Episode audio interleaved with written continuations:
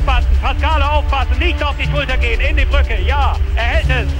Das darf doch nicht wahr sein. Ringercast, der wöchentliche Podcast mit Malte Asmus in Zusammenarbeit mit dem Deutschen Ringerbund auf meinsportpodcast.de.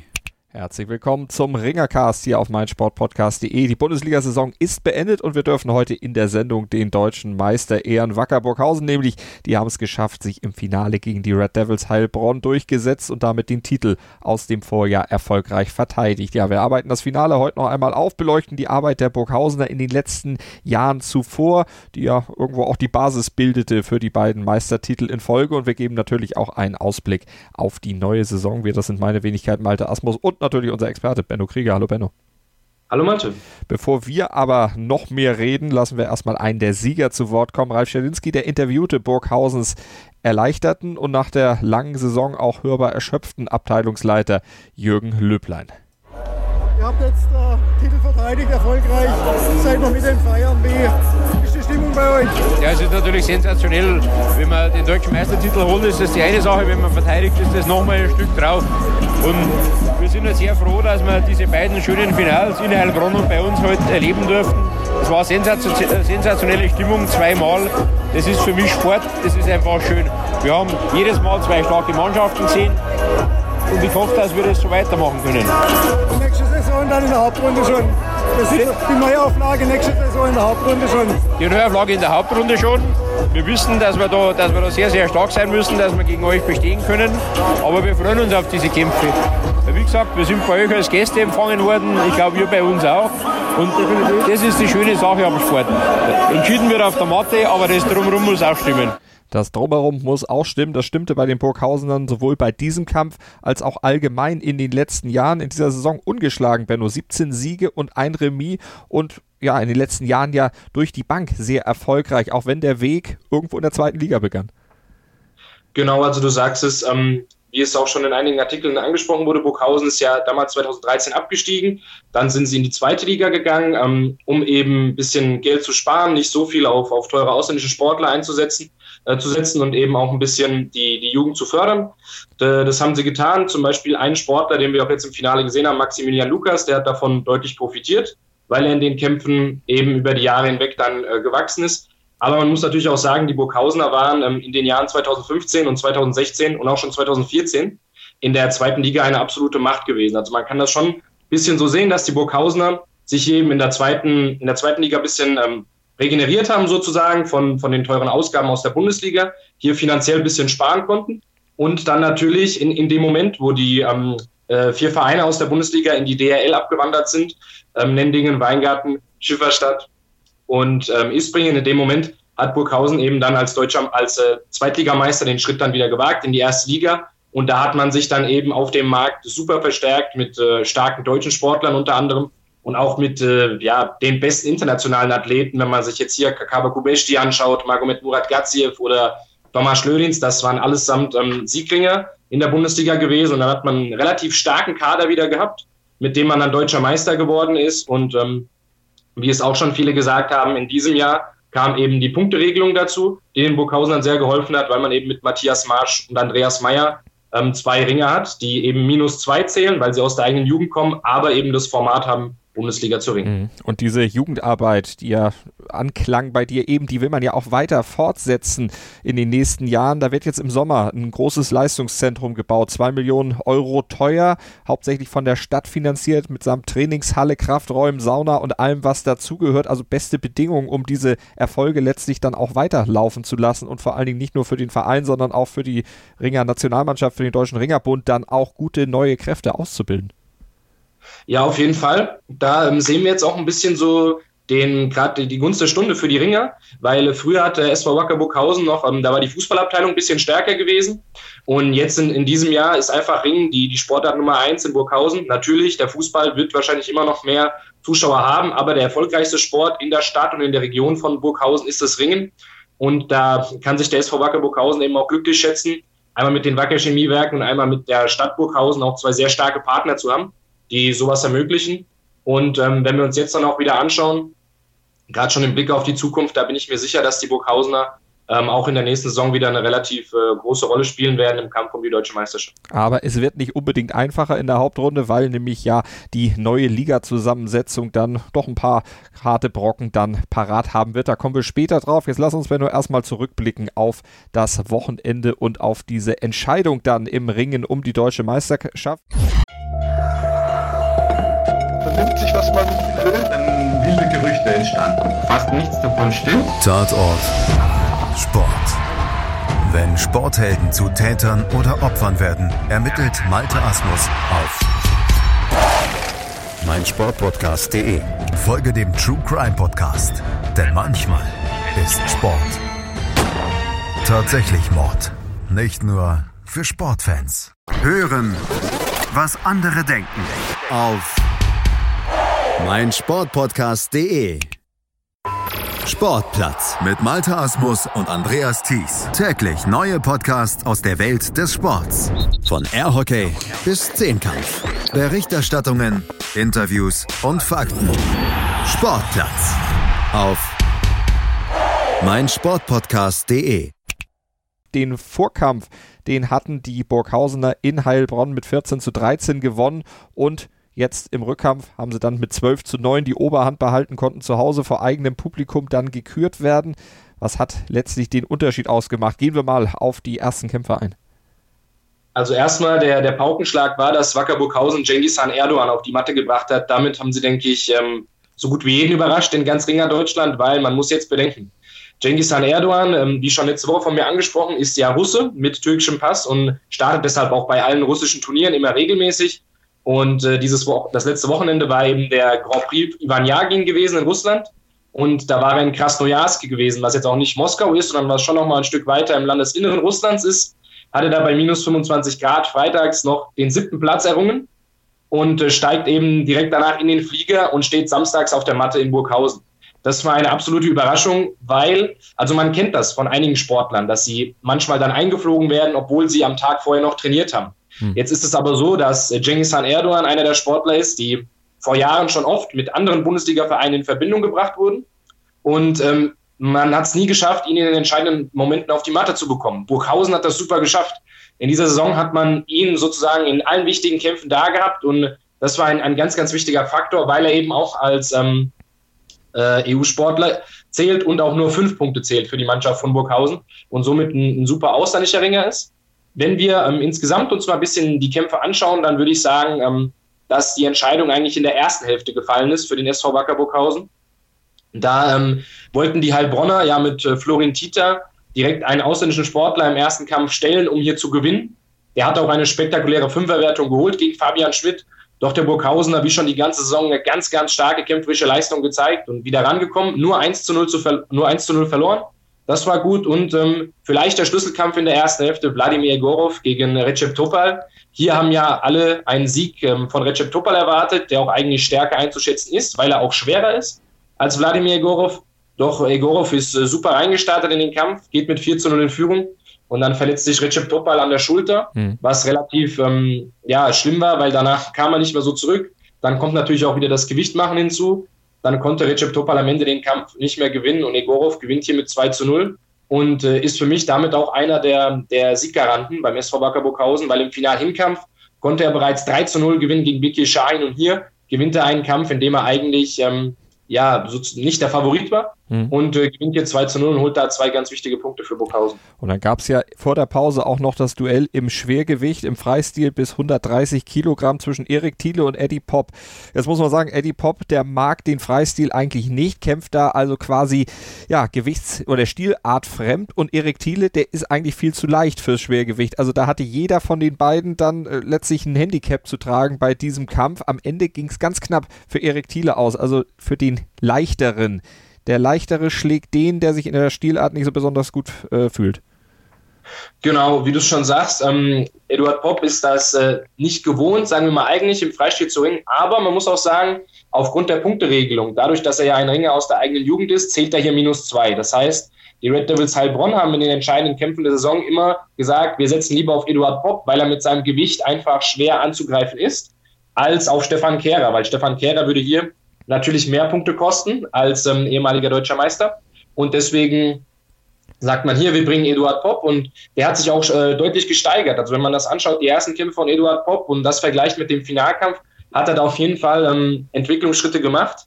Und jetzt äh, wusste er natürlich, dass es auch darauf ankommt, dass er da nicht so viele Punkte abgeben kann. Und meiner Meinung nach hat sich Eduard Popp auch sehr gut geschlagen, weil er hat ähm, kaum was abgegeben und Erik Thiel ist es erst in der letzten Sekunde gelungen, mehr oder weniger, den entscheidenden Punkt zu setzen. Und wenn wir das jetzt mal vergleichen mit dem Halbfinalkampf, wo Eduard Popp gegen Wladimir Remel aus Mainz noch mit 2 zu 0 verloren hat, ähm, kann hier eigentlich schon ähm, ja, sozusagen der, die gute Leistung bei Eduard Popp liegen, mhm. weil er es eben geschafft hat, kaum was abzugeben. Und Erik Thiele, der hat schon ein bisschen gezeigt, ähnlich wie vergangene Woche, dass es ihm, ihm schwerfällt, einfach aus dem Kampf heraus momentan technische Wertungen zu erzielen, wie schon gegen Taimur Asfiev. Da hatte er den Gewichtsvorteil gehabt, war 10 Kilo schwerer. Auch da konnte er keinen Beinangriff landen und hier hat es dann auch erst ganz am Ende geklappt. Also das war eine nicht so starke Leistung von Erik Thiele. Nicht das, was man von einem Ringer aus der deutschen Nationalmannschaft unbedingt erwarten muss im Freistil.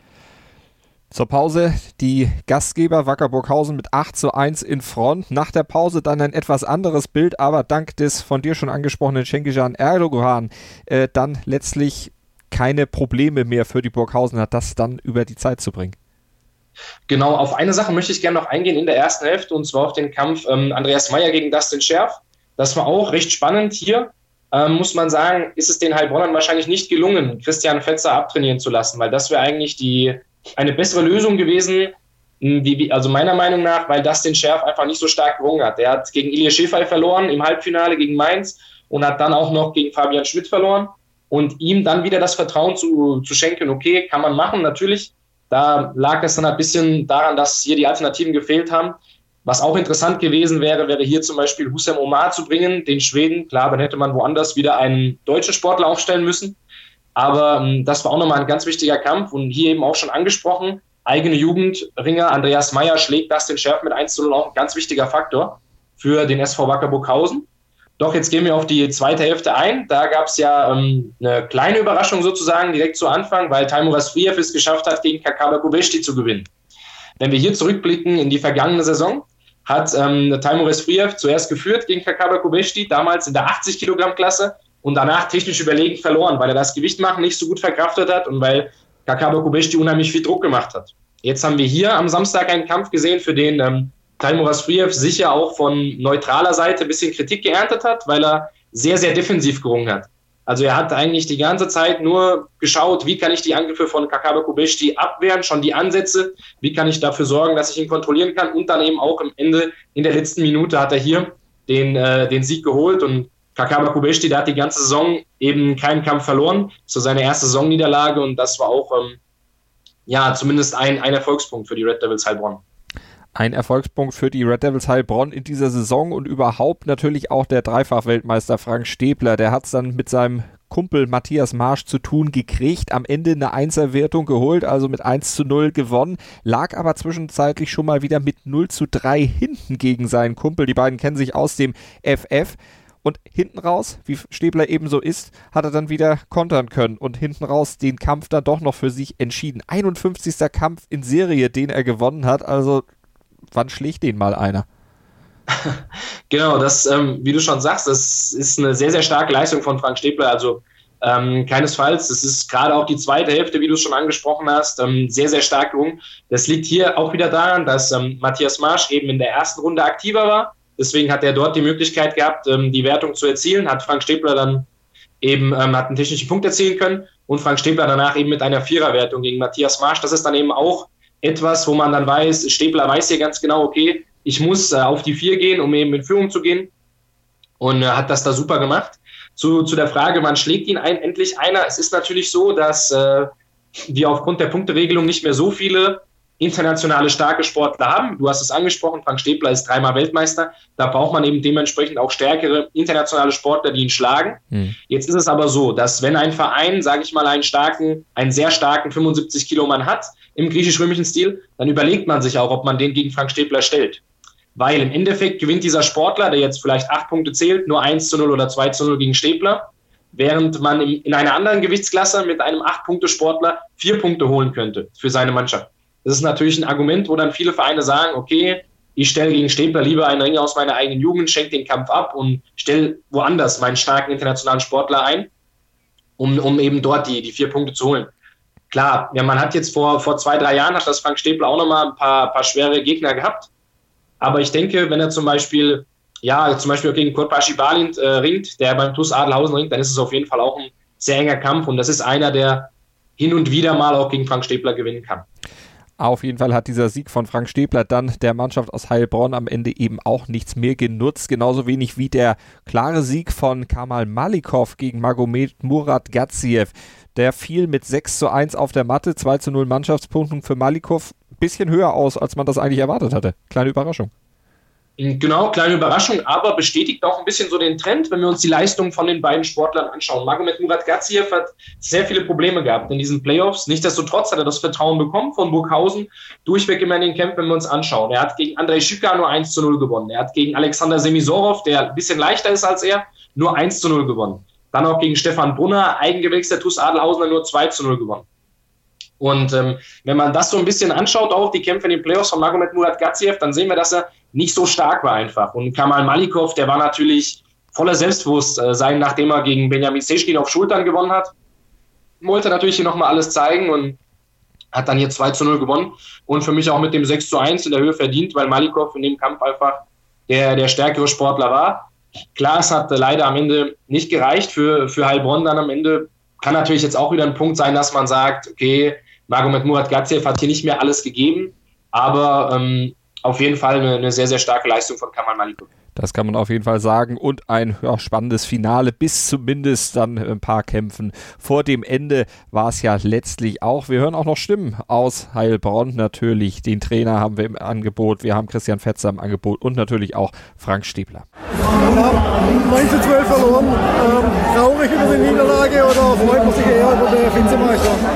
Also traurig über die Niederlage natürlich. Wir sind Sportler, wenn man verliert, ist traurig. Aber andersrum, wir sind sehr glücklich, dass wir Vizemeister geworden sind.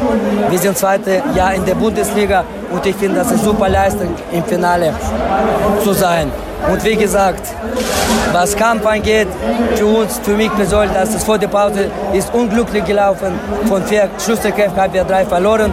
Und auch was heute eigentlich nicht passieren dürfte, die Verletzung von Doppelreich. Da haben wir natürlich mit dem Sieg gerechnet, beziehungsweise 2-0 für uns. Und dann hätte ganz anderes am Ende ausgesehen.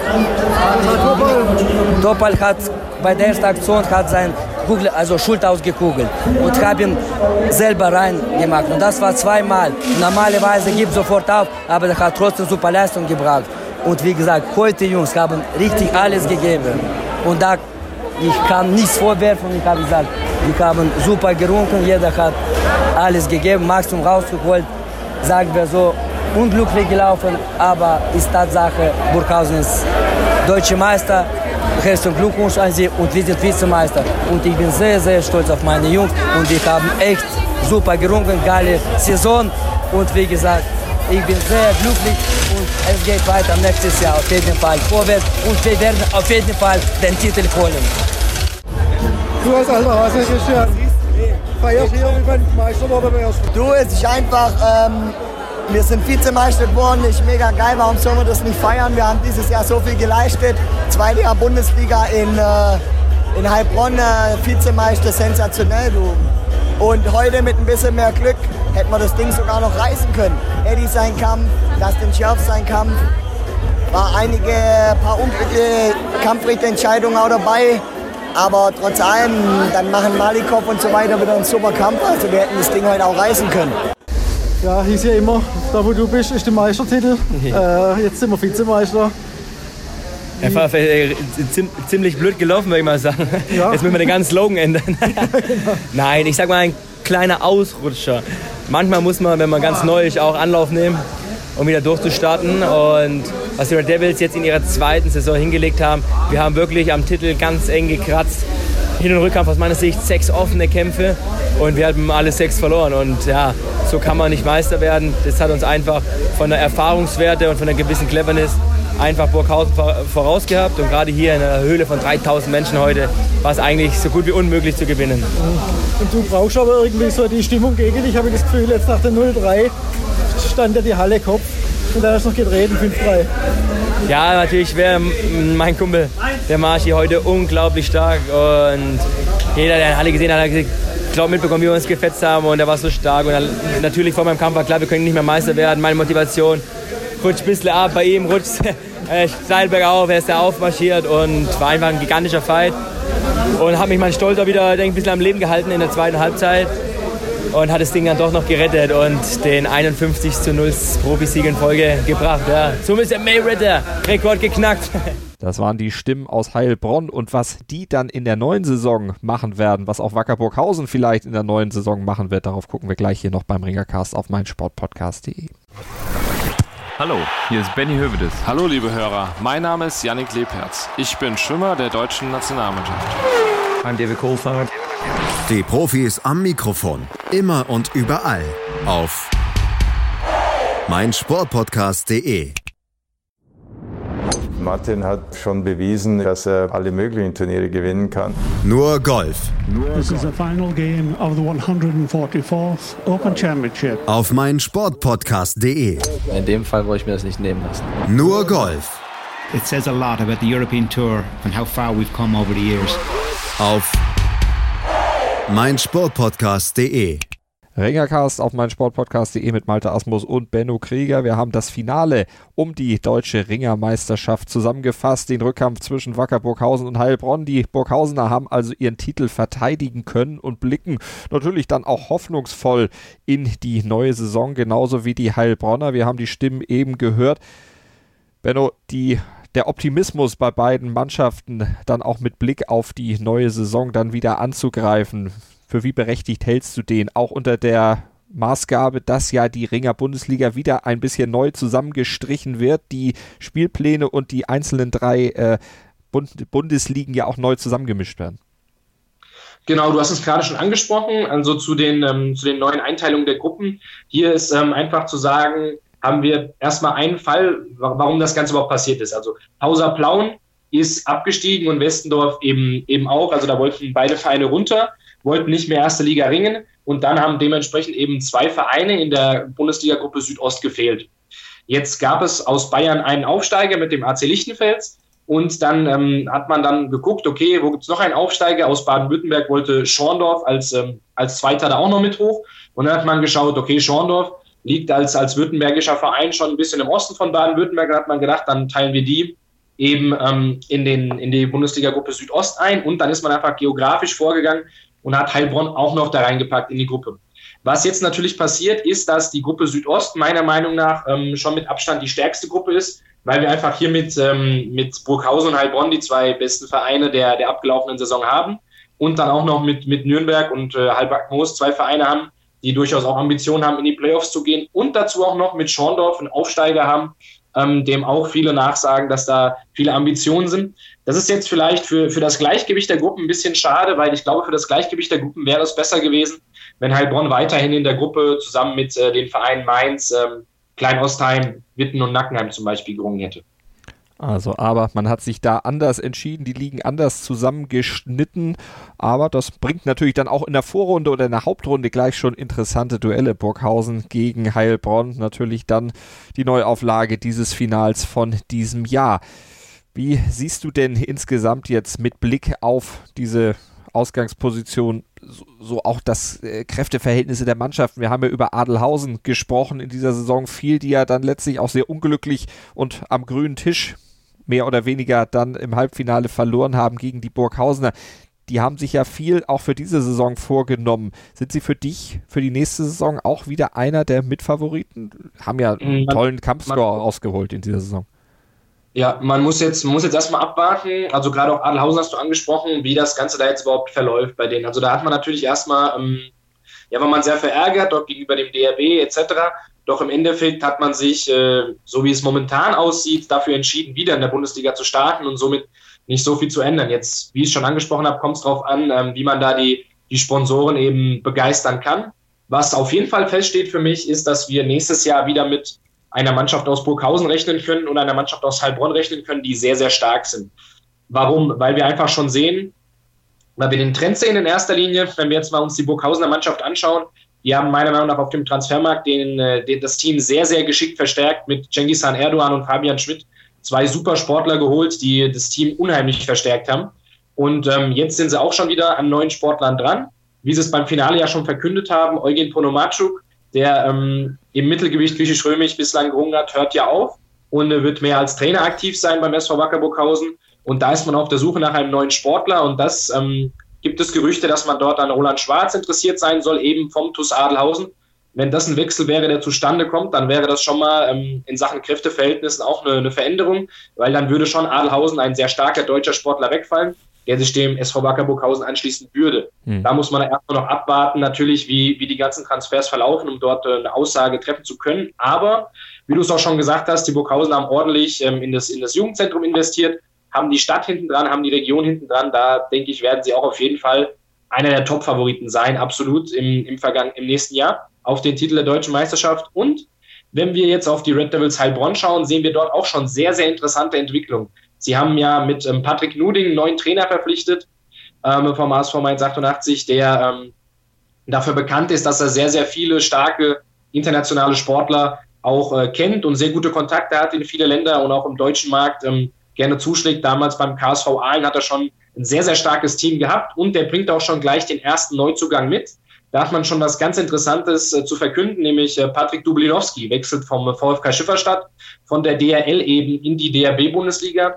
Der Grund ist hier, dass er einfach, ähm, er ist ja Pole mit deutschem Pass und ist sehr, sehr wertvoll. Deswegen ist das ein Ringer, der mit Sicherheit schon über Jahre hinweg jetzt mit dem neuen Punktesystem Angebote gehabt hat von der DRB-Bundesliga, weil er zählt eben nur einen Punkt. Das ist so ein bisschen die, die Lücke hier im System, weil Patrick Dublinowski, der ist in seinem ganzen Leben noch nie bei einer deutschen Meisterschaft gestartet, weil er eben Pole ist. Das heißt, er holt die nationalen Meisterschaften eben für Polen, aber hat eben einen deutschen Pass, weil er zwei, äh, zweifacher Staatsbürger ist und äh, zählt deshalb nur einen Punkt und ist natürlich dadurch sehr, sehr wertvoll für Heilbronn. Und das wird ein, ein super Sportler werden in äh, 86 Kilogramm Freistil und im Halbschwergewicht im freien Stil, wo Heilbronn auf jeden Fall eine Verstärkung hat. Und äh, wenn die Heilbronner da auf jeden Fall noch ein, zwei weitere Sportler holen werden, den Bedarf haben sie schon im Kader, zum Beispiel im, äh, in der 98 Kilogramm Klasse im griechisch-römischen Stil oder eben auch ähm, 61 Kilogramm griechisch-römisch, weil das den Schärf nicht mehr so überzeugt. Da hat man auf jeden Fall nochmal ähm, Nachholbedarf, da Leute zu holen. Und äh, auch in Heilbronn gilt dasselbe wie bei Wacker Burghausen. Heilbronn, der, die Red Devils Heilbronn sind der stärkste Sportverein der Stadt. Abgesehen davon hat man nur die, äh, die Eishockey die Eishockeymannschaft, die aber nicht erstklassig ist. Und deswegen gilt da die Konzentration auch ähm, dem, dem Ringerverein und das kommt den Ringern dazu gut und da denke ich auch, dass sie sich nochmal deutlich verstärken werden. Sind wir gespannt. Lass uns noch ganz kurz zurückblicken, wenn wir Enttäuschung und äh, Gewinner dieser Saison nochmal äh, uns vor Augen führen, dann würde ich sagen, bei Enttäuschung KSV Köllerbach, einer der Gewinner sicherlich der SC Klein Ostheim. Ja, SC Klein-Ostheim auf jeden Fall. Die haben ähm, auch so einen, einen, guten Mix gefunden. Einige Sportler verpflichtet eben, die, die regional verwurzelt sind, die, die vielleicht vorher bei, bei Hösbach, bei Mömbris etc. gerungen haben, haben da ähm, ihren Kader sehr gut verstärkt. Und es ist auch ein Verein, bei dem wir ähm, ja einiges erwarten können, weil da gibt es auch einige deutsche Sportler, die da in, in, in Verbindung gebracht werden mit Klein-Ostheim. Das ist auch ein Verein, der jetzt dadurch, dass eben Heilbronn weggewechselt ist in, in die Südostgruppe und jetzt eben hier ein, sozusagen ein, ein, starker Verein diese Gruppe verlassen hat, hat Klein Ostheim hier auch ähm, natürlich jetzt das, das Gespür, sie wollen da, wollen da natürlich sich jetzt verstärken, um auf jeden Fall nächstes Jahr in die, in die Playoffs zu kommen. Das dürfte ein Ziel sein von dem Verein. Deswegen denke ich auch auf jeden Fall, wie du schon sagst, ein Gewinner, der auch jetzt in der kommenden Saison sich dann noch weiterentwickeln kann. Mhm. Klar, beim KSV Köllerbach Lospech ein bisschen mit SV Wacker Burghausen ähm, direkt im Viertelfinale. Aber da gibt es ja auch jetzt schon Änderungen im Verein. Man hat ja schon dort bekannt gegeben in der Zeitung, dass äh, Gennady Cudinovic und Nico Zaccone, ähm, no, Nico Zaccone auf jeden Fall den Verein verlassen wird. Bei Gennady Cudinovic ist es noch nicht klar. Da gibt es nur viele Angebote. Da muss man auch ein bisschen abwarten, wie, wie, das Ganze, wie das Ganze so weitergeht. Im Gespräch ist auch, dass vielleicht Jan Fischer zurückkehrt aus Weingarten, eben nochmal, um seine Karriere dort ausklingen zu lassen. Aber da gibt es auch eben einige einige Herren, die sich nicht so gut miteinander verstehen beim KSV Köllerbach, einige Streitigkeiten. Deswegen, wenn man da die Vereinsinterner noch mal ein bisschen mit einbezieht, dann auf jeden Fall kann man sagen, dass es ähm, einer der Verlierer war. Aber für mich auch nochmal ein absoluter Verlierer in dieser Saison ist ähm, der SV Johannes Nürnberg. Auch mit Pech, weil sie ja sozusagen Dritter geworden sind und dann durch äh, Lospech eben nicht in die Playoffs gekommen sind. Aber auch ein Verein, der auch auf jeden Fall die Playoffs als Ziel ähm, ausgegeben hat vor der Saison. Und wenn man da auf die Neuzugänge, wenn man da auf die Sportler schaut, die man verpflichtet hat, gerade internationales Niveau mit Leroy Sultan, mit Sonne Demirtas oder mit äh, Tarek Mohamed Abdel Salam, hat man da drei sehr starke internationale Sportler verpflichtet und hat es am Ende nicht geschafft, in die mhm. Playoffs zu kommen. Das auch für mich auf jeden Fall ähm, ein Verlierer und ein anderer Gewinner auch nochmal die Red Devils Heilbronn für mich, mhm. weil sie es jetzt ähm, dann geschafft haben, ins, ins Finale zu kommen. Und wenn man schaut, dass sie 2015 noch in der Oberliga gerungen haben und in der Oberliga ähm, Baden-Württemberg eben Meister geworden sind und jetzt sozusagen dreieinhalb Jahre später dann im Finale um die deutsche Mannschaftsmeisterschaft stehen, zeigt das auch für die schnelle und drastische Entwicklung in dem Verein. Und wenn wir uns anschauen, wie die Heilbronner sozusagen gefeiert haben, auch diesen, diesen Vizemeistertitel gefeiert haben und auch äh, dem strömenden Regen dann noch von 15 Fans in der Dunkelheit in Heilbronn äh, empfangen wurden, als das Team dann angekommen ist in der Stadt, dann äh, kann man hier auf jeden Fall auch von einem, von einem Gewinner sprechen und auch von der Mannschaft, die sehr, sehr zufrieden ist mit dem, was sie erreicht hat in der Saison. Und da können wir uns auf jeden Fall schon mal auf die neue Saison freuen. Ist ja noch ein bisschen hin bis dahin. September geht es ja erst wieder los, aber ein bisschen gerungen wird ja auch zwischendurch noch und da halten wir euch natürlich dann auch drüber auf dem Laufenden hier beim Ringercast auf meinsportpodcast.de. Ich sage vielen Dank an Benno Krieger. Ja, gerne, Martin. Mein Sportpodcast.de ist Sport für die Ohren. Folge uns auf Twitter. Pinfall, der Wrestling Talk mit Kevin Scheuren und Thomas Steuer. Alles zu den größten Showkämpfen der Welt. WWE, WXW und Co. Die Wrestling-Welt auf meinsportpodcast.de wie baut man eine harmonische Beziehung zu seinem Hund auf? Puh, gar nicht so leicht. Und deshalb frage ich nach, wie es anderen Hundeeltern gelingt, beziehungsweise wie die daran arbeiten. Bei Iswas Dog reden wir dann drüber. Alle 14 Tage neu mit mir, Malte Asmus und unserer Expertin für eine harmonische Mensch-Hund-Beziehung, Melanie Lippisch. Iswas Dog mit Malte Asmus. Überall, wo es Podcasts gibt.